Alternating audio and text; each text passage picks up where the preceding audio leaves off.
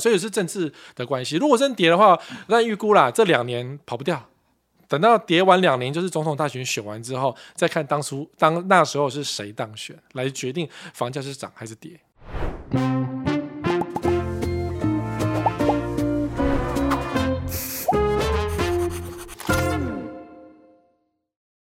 大家好，我是范琪斐。嗨，我是路易莎莎。欢迎收看《匪夷所思》。那今天阿姨想知道呢，我们想来谈谈房价的问题啊、嗯。那为什么会有这样一个想法？是因为我们最近看到一个新闻啊，就在讲 I M F 就是国际货币基金会啦，就在说呢，亚洲的房价要崩盘了。OK， 我不相信。All right， 那我们台湾是在亚洲里面嘛，所以我马上就直觉的想说，哎、嗯，那这个我们台湾的房价有没有在这里面呢？是不是也会崩盘呢、嗯、？OK， 我觉得大家可能会觉得这个房价崩盘好像很可怕，可是我觉得未必是全部是坏消息耶。说实在，因为我们一直都在抱怨房价太高，不是吗？嗯啊，所以我特地去请这个路易莎莎找了一些数据啊，嗯、来跟大家讲一讲啊，就是说我们的这个过去十年里面房价涨了多少，然后跟薪资涨幅啊这个比较是怎么样？来， okay， 路易莎莎，好，就是我们先讲台湾的部分。通常我们在衡量房价贵不贵的时候，大家很常听到不吃不喝几年买一栋房，就是我们会讲年年收入跟房价的对比。那我们先来看这十年之间，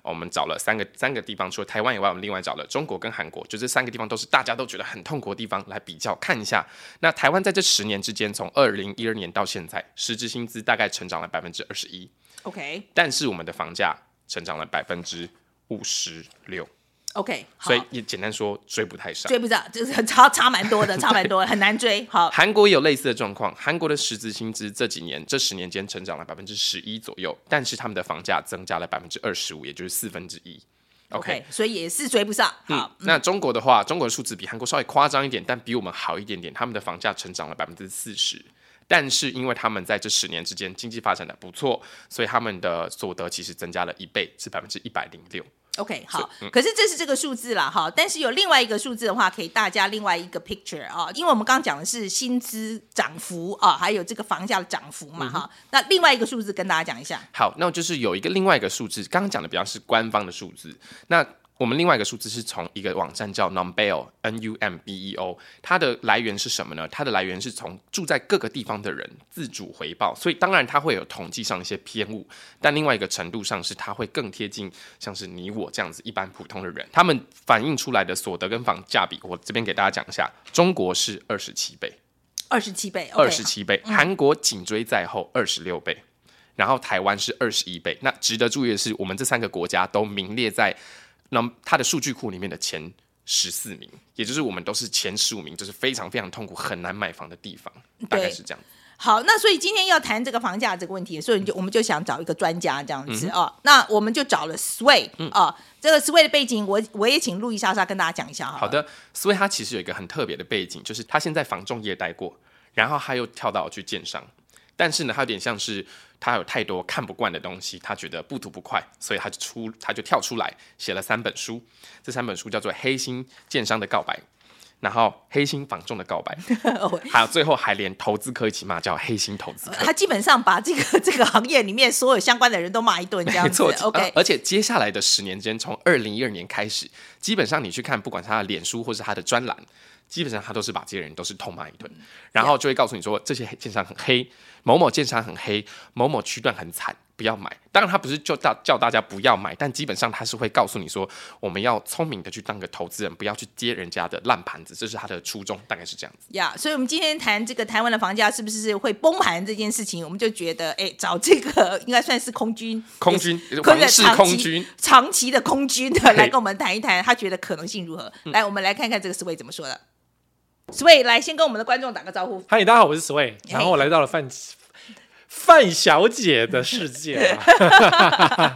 怎么样？这个我都我老公画的 还, 还不错吧？评价一下。我, 我觉得好像上了那个良性咨商室。我们今天换的主题是讲良性咨商哦，是这样子吗？不过 Sway 刚刚一进来就跟我说我们风水不好，是对吧？你这个你这个看房子看到这个很有心得啊。是啦、啊，因为如果说就住宅来讲当然是不好，可是这里是商办空间，我觉得员工忍耐一下可能还可以。就是你现在上忍耐一下，现在上。就变得比较那个安全一点。好啦，我们今天找你来呢，其实是想要看到，是因为看到一个新闻 ，I M F 在说这个亚洲的房价可能会崩跌。嗯，好，然后我现在就想看看，哎、欸，你是房市专家哈，所以你觉得有可能吗？我们台湾的房市会崩跌吗？亚洲的房价崩跌其实是现在进行式，中国的房价已经在崩了。那只是说，它现在中国也有寄有一些省份寄出一些限跌令，让你不要跌那么辛苦，然后这样说现在中国又封控又病毒一大堆，所以中国的房价的确很惨，但中国不代表亚洲。那台湾的房价是因为你也知道美国升息之后整个股票大跌，美股跌台股也跌，于是整个后来呃，就是往后delay半年之后台湾的房市开始跌。好，所以台湾的房市的确慢慢的在跌当中，然后当然最近政府你知道执政党选县市长选的不是很好，所以他们可能想要来一点居住正义的一些猛药，然后去拯救他自己的政治的势力这样，所以台湾的房市的确正在跌啊，没错啊 but 多数的媒体只要是拿了钱了都不会讲这句话，啊、只会讲说，嗯、呃，建商好辛苦，嗯、呃呃、原物料涨，嗯、呃，建商的土地节节高升，嗯、呃，房价要跌不容易啊。所以你听到大概就是这一类的版本，但是聪明的消费者，或是说认识我是我的粉丝的人，大概都知道现在房市其实真的不是很好。那你走出去外面看房子，其实房仲，比如说有些房仲已经去做 Uber 去了，因为没有生意啊。为什么没有生意呢？因为屋主看到很多正面的新闻，觉得房价有机会，所以很多屋主还在等，然后不愿意降价。那因为台湾的多数的自住客的屋主都还算有钱，好，然后他们可能房子也是住个一二十年那一种，然后要换房子，所以手上那些房子舍不得卖。那现在目前会跌的就是投资客的房子，因为投资客你也知道，会买房子就会买股票。然后会买股票就可能会被套个三四成，或者说他的股票会少很多。那甚至像新竹预计也有很多虚拟币的受灾户，所以现在房市当然跌啊。我综合一下，一个就是因为美国在升息、嗯啊、这个是一个因素，因为还没升完还没升完、啊、这是一个因素。那另外一个因素就是我们自己这个呃，我们自己国内的因素，对，政治因素，政治的因素这样，所以造成说现在房价在跌这样。所以那我第二个问题就是说，那台湾现在这个房价跌的现象，它是一个短期现象，还是会、呃、会延续一段时间？以这么多年台湾的政治环境一定都是短期的，每两年一次，然后比如说选个县市长的时候来一个什么政策，然后或者选个总统大选来个政策，所以大概就是一个这样子政治手段的循环呃的房市下跌期。其实台湾的房价大概就这样，那其他就看大环境，如果大环境没有什么变的话，那大概 房, 房价就渐渐往上浮一点浮一点浮一点。不过呢，这一次的涨价比较离谱跟特别，是说涨价还是跌价？没有，去年涨价、嗯嗯、今年跌价、嗯、好、嗯 okay、那去年涨价当然是执政党的关系，呃，就是这有点远，比如就是当年的花敬群说政府不打房，于是房价开始崩，开始乱涨一通，一直涨到今年美国开始升息之后，房价自动下跌这样。那这时候政府才说，嗯、呃，我们做得很好，呃，房市已经缓着陆了。你看那个央行总裁就这样讲，所以现在是喋喋不休的时刻啦。那当然，如果说你的这边的观众是投资客很多的话，当然会很不爽，就是听到Sway就马上转台了，因为他都会说都是我害他跌价格的。好，那如果说自住客的话，那当然很开心，就是说太好了，终于有机会了，可以找到一间自己喜欢的房子。所以现在的房价下跌反而给自住客一些时间，争取到一些看房子的时间这样。嗯，所以感觉上来讲，你觉得这是一个短期的现象，是反正长期来讲它的这个基本面不变，它还是会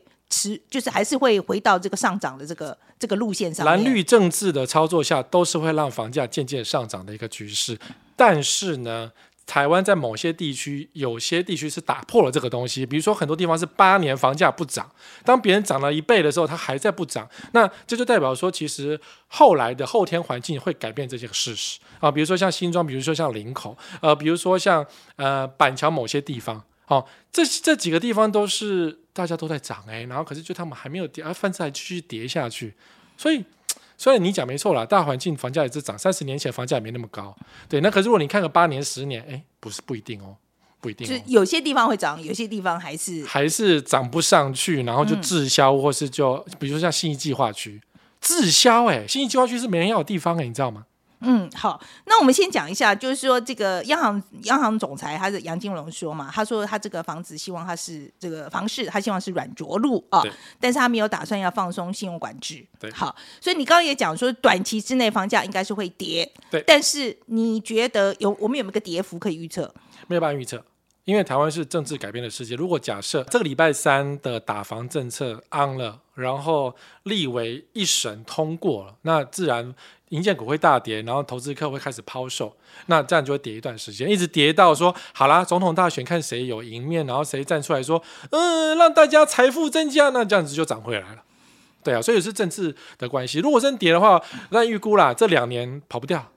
等到跌完两年，就是总统大选选完之后，再看当初当那时候是谁当选，来决定房价是涨还是跌。嗯，你刚刚也有提到嘛，中国的房价其实一直在跌这样子、嗯、我们其实也做了好多波新闻是在讲那个中国的房市危机啊。那其中就讲到这个烂尾楼这个情形、嗯、我说实在我在看的时候我看不大懂，因为我觉得如果是在欧美市场的话出现 这, 这么严重其实很严重、欸、就是这个事情欧美是很严重的，对，这个会很严重。可是我说实在我看中国的话，因为它讯息不透明，所以我其实看不出来那个洞到底有多大。其实台湾也不透明啊，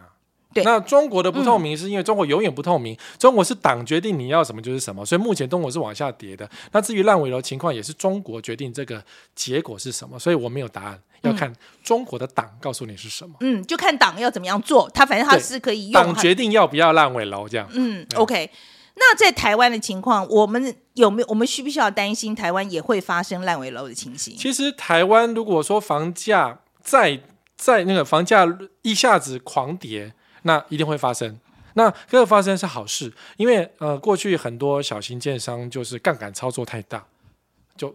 所以去年今年都有几个建商纷纷重建倒地，而且这些房子烂尾啊，它是卖完的哦，它只是不想盖而已哦。然后人觉得为什么盖好就好了？不是，因为他把房子全部抵押出去啊啊！比如说，呃，台台北有一个很知名的建案，他开了很高的价格，到目前一户都没卖。那为什么不降一点卖呢？因为他这个房子全部抵押给银行了，所以如果今天房价往下跌的话，的确会让这些烂尾楼叫做现形。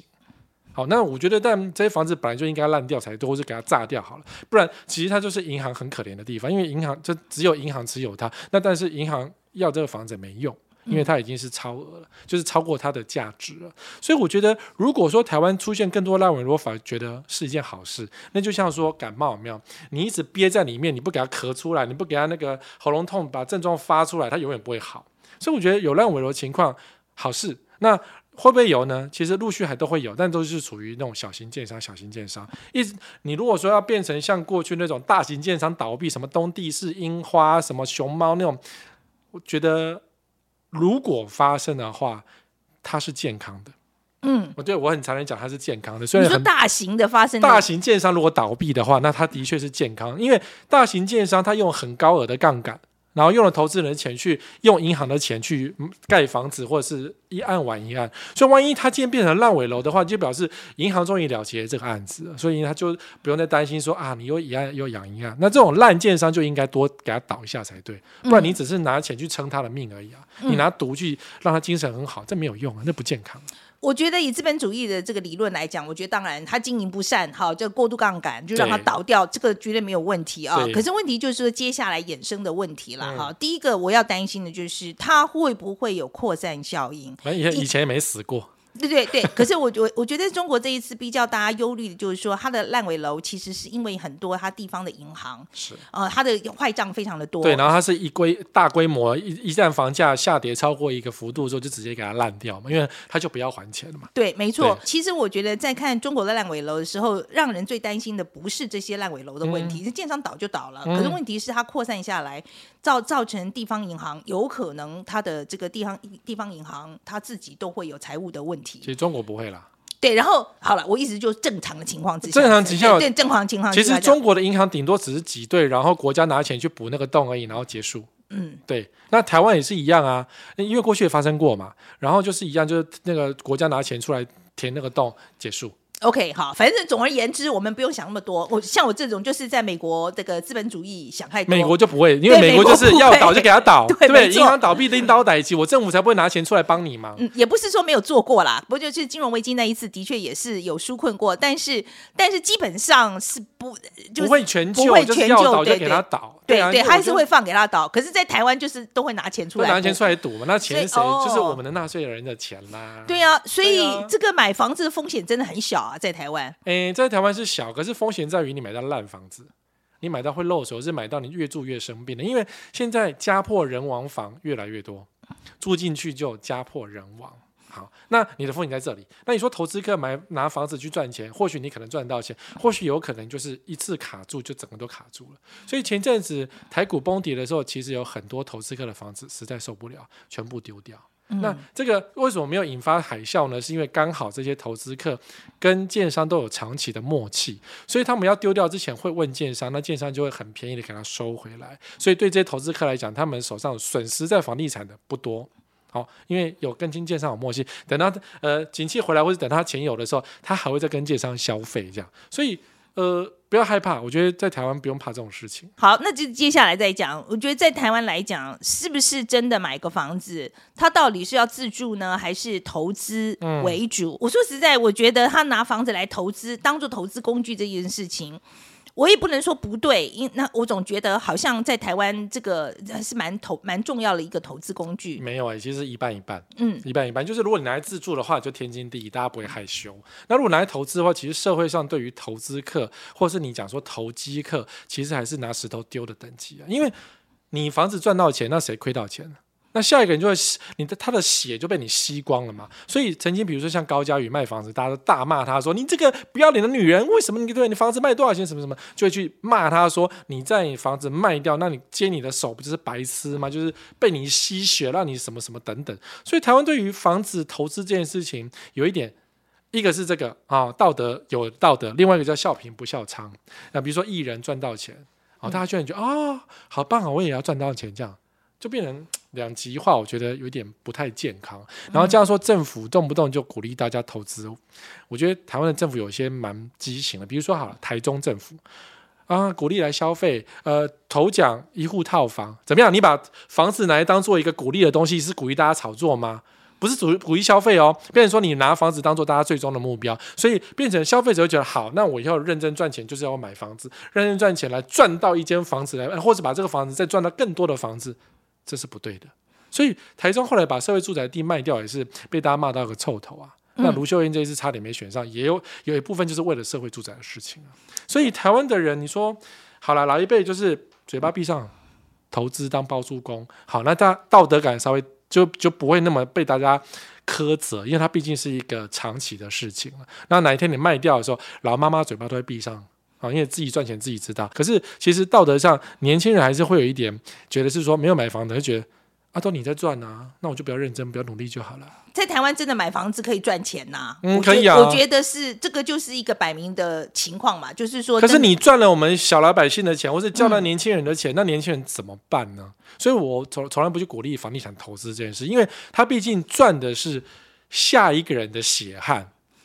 对，拼死拼活，他可能送Uber，他只能够存到那一点点钱去养家糊口，赚，然后买一间小房子，然后结果呢，被一些资产阶级轻松赚到那些钱，那台湾不就没希望吗？所以台湾的确可以成为一个投资之岛，像香港一样。可是台湾也可以选择不要变成像香港一样，就是那种贫富差距太大，然后人间跟地狱实在是太可怜、太恐怖的两个世界。我觉得台湾有机会可以避免那种情况啊。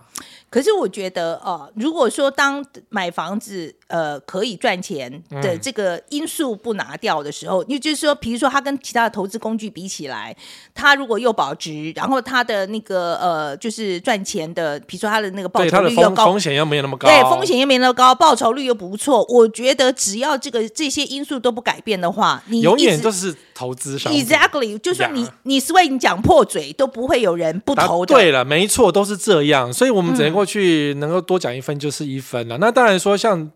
台, 台湾的法律比如说有像囤房税这种东西，像美国养一间房子其实成本不便宜嘛，大概是总价的 百分之一到百分之二 左右，那台湾是千分之几万分之几，或甚至就是你可以逃漏税逃掉。那当然我觉得你看美国都没有去鼓励你囤房，可是台湾在鼓励你囤房这件事情，我都觉得两个世界，只是说现在只能靠说政党选择啦。我又讲到政党选，因为有些政党愿意去让大家不要去做投资房地产这件事情，只是说那些政党讲话都很小声。那如果说原本也比它是属于那种呃不鼓励大家投资，结果后来建商拿钱给他当做政治现金，他马上就闭嘴了。比如说我们蔡总统就是这样，哈哈，我不知道你是什么颜色，但我觉得就是人是会变的啦。我觉得当然我们就觉得下一代很忧心是下一代的希望这件事情。另外一个是 有, 有一个 strategy 啊，有就是说那只租不买的这一种、嗯嗯、我其实自己是属于我在美国的时候二十几年我都没有买房子，我就是属于只租不买这种、嗯、所以你对于这种策略的看法怎么样？其实可以，比如说白嘉莉他在台湾住了那么久的饭店，他没有买房子，他只住饭店，他的论点是说啊，我回到家有人帮我扫水电和内涵算一算，而且地段超级好，我为什么不这样做呢？我可能当然可以在台湾弄一间房子，可是一样的钱我只能弄在很烂的地方。好，所以只租不买，如果你是在一定要在市中心居住的话，那绝对是好，因为你在台北市市中心买一间像的房子随便讲六千万，可是你房租如果是十万块，你就可以十万块就解决，不需要拿六千万，你纵使六千万的两成是一千两百万，你也不用去压一千两百万在房子上面、啊、所以这个成本效应比起来是可以的。但如果你今天是要拿来退休的话，那你应该是只买不租，因为你退休了你需要舒适的一个环境，那这个环境可能就不需要在昂贵的市中心，你可能稍微边边都可以接受，那你就可以买房子，不一定要租房子。那也有人是一辈子租房子，其实也没关系，因为你只要现金流算得好，好，那你钱在你这一代花光也就 OK 了。因为台湾人有一个会买房子的重点，就是要把财产留给下一代这个观念，所以有下一代人都会想说啊，我当然是买个房子留给下一代啊。那下一代承接上一代 的, 的丰厚的房子，他就会继续，比如说可能富足三代这样，他房子会增值，他房子可以都更，可以赚更多钱，所以这也是观念问题。但我觉得你的话，美国租久了，其实市中心租房子没什么不好啊。嗯、对啊，因为你钱可以拿去做，我觉得没什么不好啊。对啊，而且你钱可以拿去做别的投资。你看你这个摄影棚要钱呢、欸。嗯，对啊，对啊，我觉得没什么不好啊。只是说，我觉得回来以后呢，就有些亲戚朋友就会讲说：“哈、嗯啊，你还在租房子、哦？哎呀，前面给房东租啊！”哎呀，或是说露出鄙视的表情、嗯、啊。租房子好可怜哦，我们要施舍你一点钱。但我觉得，就像你嫁给外国人一样嘛，这是你的选择嘛。对不对、嗯、对，就是啊，你嫁个外国人不要脸，不是啊，那是我的选择，关你什么事情？我是没这样想过啦。对啊，关你什么事情？啊，你嫁个外国人还那呢、嗯、因为有时候老人家会觉得外国人是还那嘛、嗯、但我觉得自己选择没有不好，所以如果你只要选择说钱在你手上花完，那的确是好事。因为我也可以举很多例子，是说你存存钱给下一代，然后下一代就给你败掉的事情，或是说富不过三代，反正你给下一代反而是害了他，这也是可以、嗯、这也是很多例子是这样的啊。嗯，Sway你今天来哦，我觉得给大家一些建议好了啦。那既然房价看起来短期会跌嘛、嗯、那你建不建议现在比如说呃，他现在手上有一点钱投机款的人，是不是进去冲进去买？嗯，我觉得时间还没到，最甜蜜的时间点还没到，但是呃，你要选择哦，一个是甜蜜的时间点，一个是好房子，这这两个东西，好房子纵使房价下跌，它顶多跌一点点而已，那烂房子会跌很多。所以呃，如果说你今天要用最甜蜜的价格买到一个烂房子，的确再过半年，或是等到政府打炒房，很多人拿出来抛售，或是你去买那烂尾楼什么的，那个价格会最漂亮最低，以后未来可能会赚更最多钱。但如果你今天是用自住的话，我觉得你是找一个好房子比较重要，那好房子可能就只有跌一点点而已。嗯，那就我其实那我觉得好房子的那个说实在什么时候买好像没有差很多嘛，你说没有差很多，没有差很多，所以就是需要就去买吧。对，可是你要有那个眼睛，要有那个训练，找到你要的房子比较重要、嗯、好了，那这样子好了，那你给我一点那个好了啦，你给我一点建议好了、嗯、如果现在你要买房子的话，我觉得对，比如说我现在要买房子，你说去哪里？你说有些地方会涨，有些地方没有，你只你那是哪些地方？你只要注意三个地方、嗯、就是你工作在哪里，娘家婆家在哪里，跟你熟悉哪里，就只有这三个点。我举例，我随便举例啦，比如说澎湖以后会有国际机场，以后澎湖地价会上涨，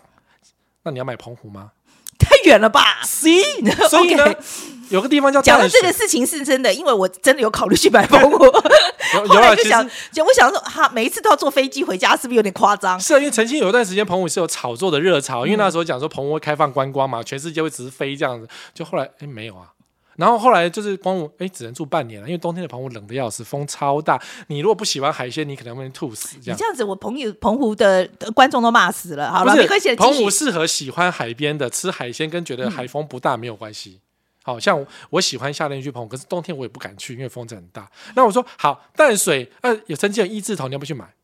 淡水太远了嘛，所以变成是说大家后来想半天有什么利多都不管，最后还是回到说这三个地方，呃，你工作在哪里，你的娘家婆家在哪里，跟你熟悉在哪里，你只能会在这三个地方买到你的自住房，其他都是你痴心妄想或是你的实验品。很多人都会觉得说房市，因为在中国的情况是它的房市是它非常重要的一个经济的那个火车头，其实台湾也是其实台湾也是，台湾也是啊。所以说你这个样子，我说真的，我觉得它一定会垫高的，因为大家都会希望说这个它带动经济嘛。或者是说我在卖的时候，当然想赚一点钱。对，我觉得这个东西，你觉得是我们的经济结构的问题，还是我们的这个传统观念的问题？都是，但我觉得应该要给下一代机会，给年轻人机会才对。所以，呃，我们讲说，有时候有一些候选人推出社会住宅的论点，在台在市中心推出便宜的房子租给你。让年轻人会觉得说我们在市中心可以方便，就就像说，就像说，如果今天你要在台北市、台北车站附近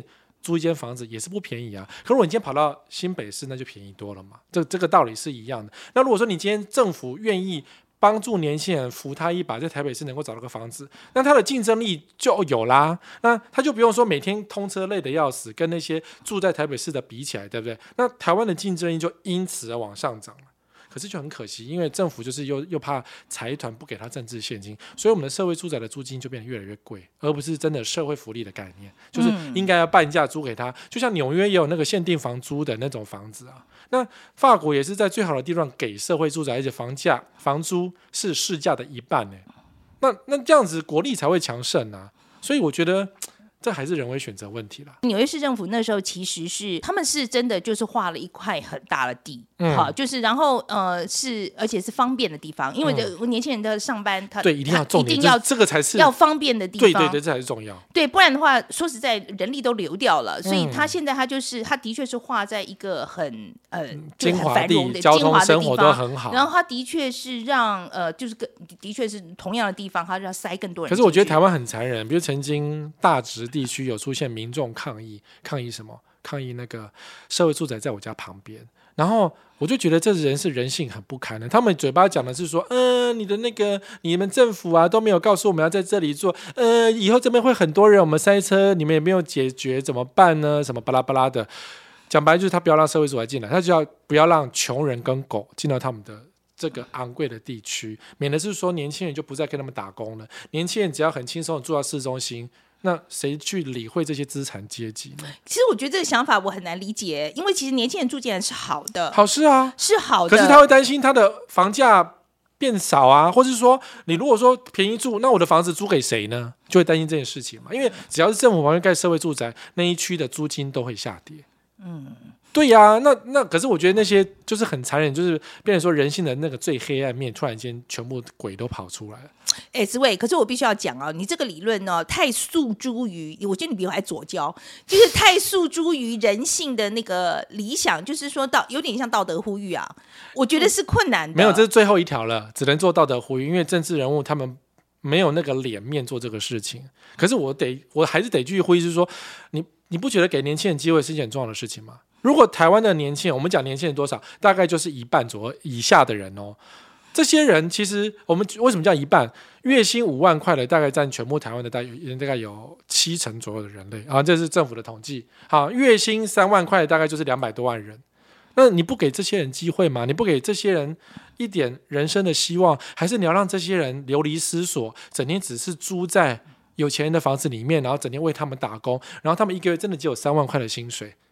他们就没有任何的生活品质？你觉得台湾应该发生这样的事情？我觉得不应该。所以政治人应该是权衡，比如说好，那我们还是鼓励建设嘛，该给的商场还是给做，该捷运还是给盖，然后可是呢，对于市中心得要照顾这些年轻人，你不能把年轻人丢出去啊。对啊，所以台北市盖了很多社会住宅，我觉得是好事啊。那只是说后来被一些市议员挡住，或是被预算挡住而已，或是被一些政治情绪所挡住。不然啊，举例，地堡旁边有一个大块地，那一大块地当初一开始有人说拿来做社会住宅，所有的富豪都反对。